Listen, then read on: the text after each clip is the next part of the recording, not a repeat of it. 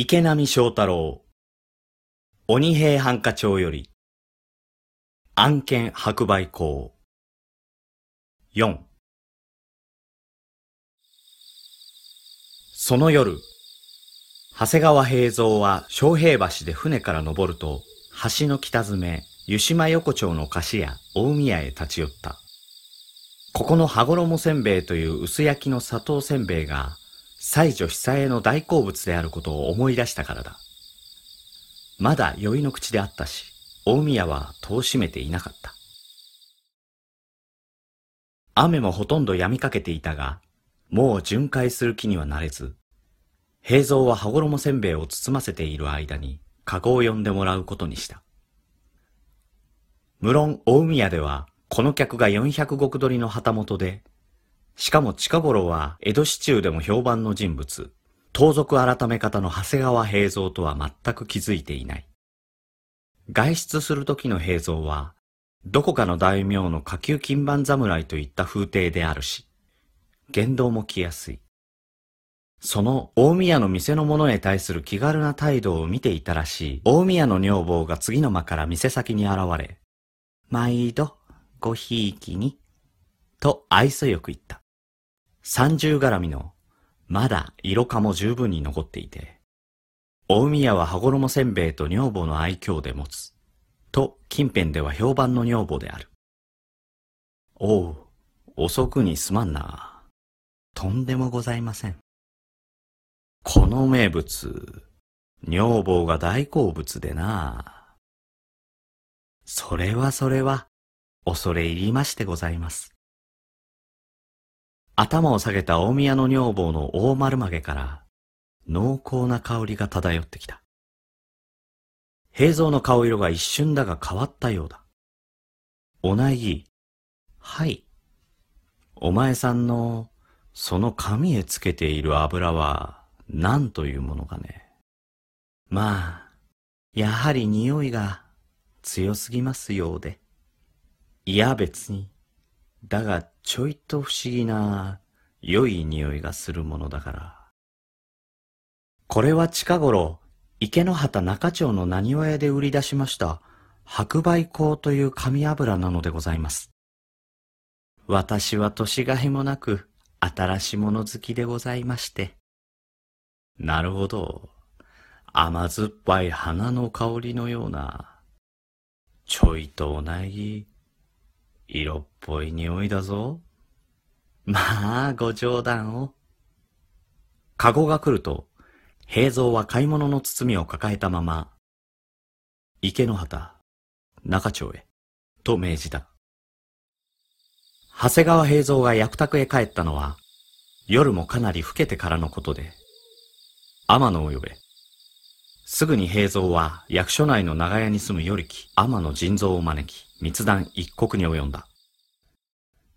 さらに翌朝、同心の酒井祐介が呼ばれ、天野を交えて三人の密談があり、酒井同心はこの夜から役宅を出て行方知れずとなった。長谷川平蔵はそれから数日、役宅から一歩も出ない。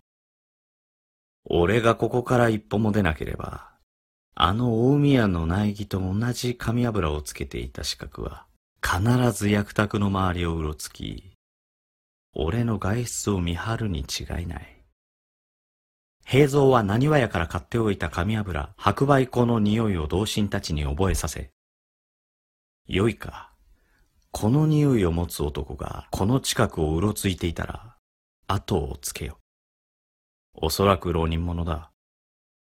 と言いつけ、変装をした同心三名が役宅の周りを尾行し始めたが、どうも目指す相手は現れぬようである。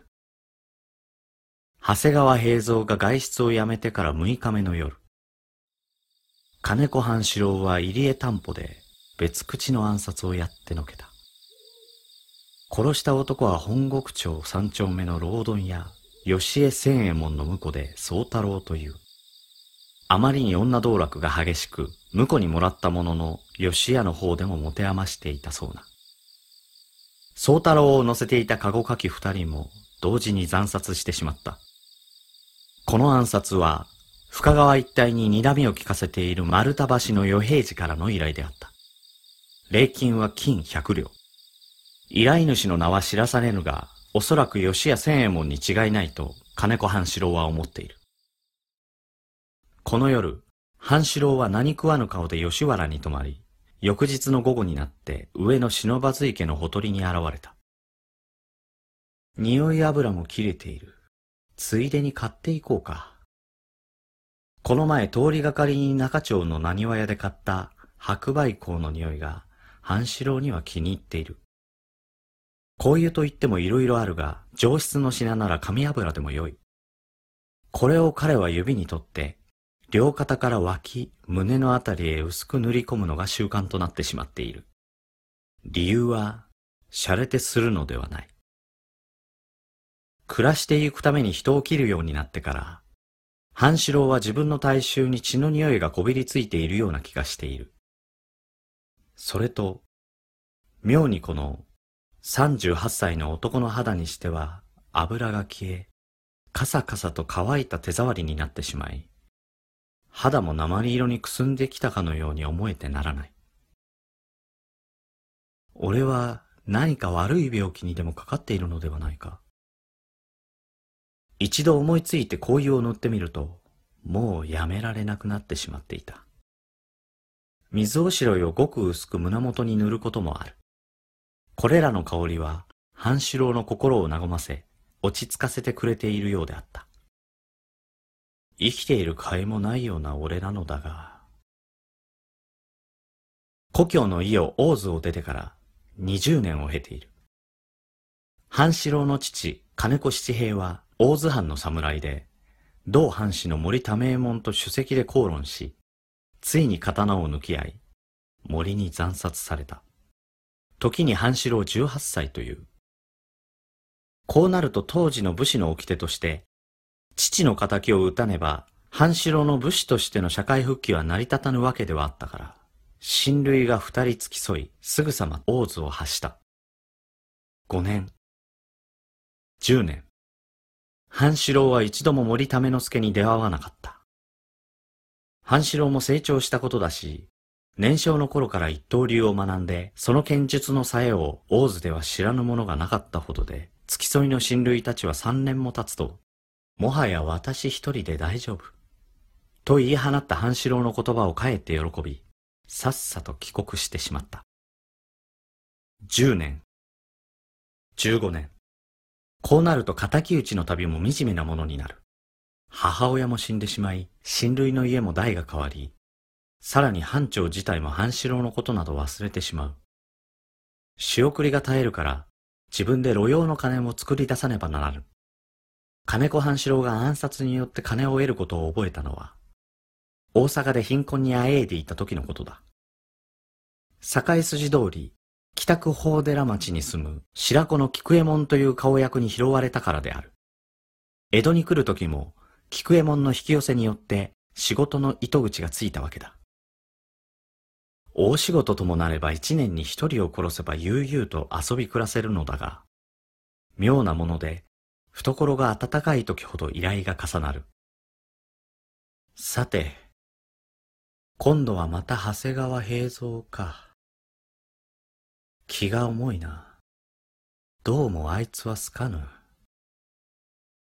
池の畑中町の何話屋で白梅香を買い求め、広小路の雑踏を出たとき、金子半四郎は舌打ちを鳴らした。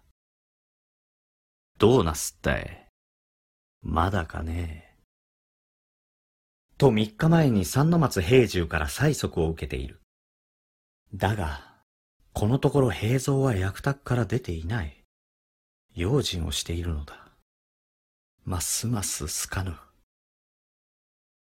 広小路を南に行く半四郎の後ろから、町人姿に変わった同心、酒井祐介がつけている。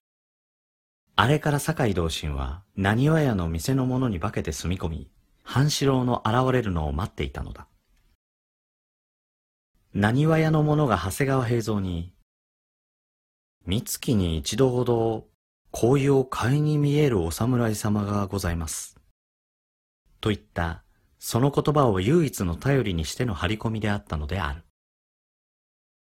朗読の時間。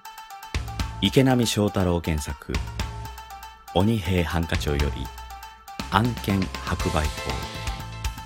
全6話。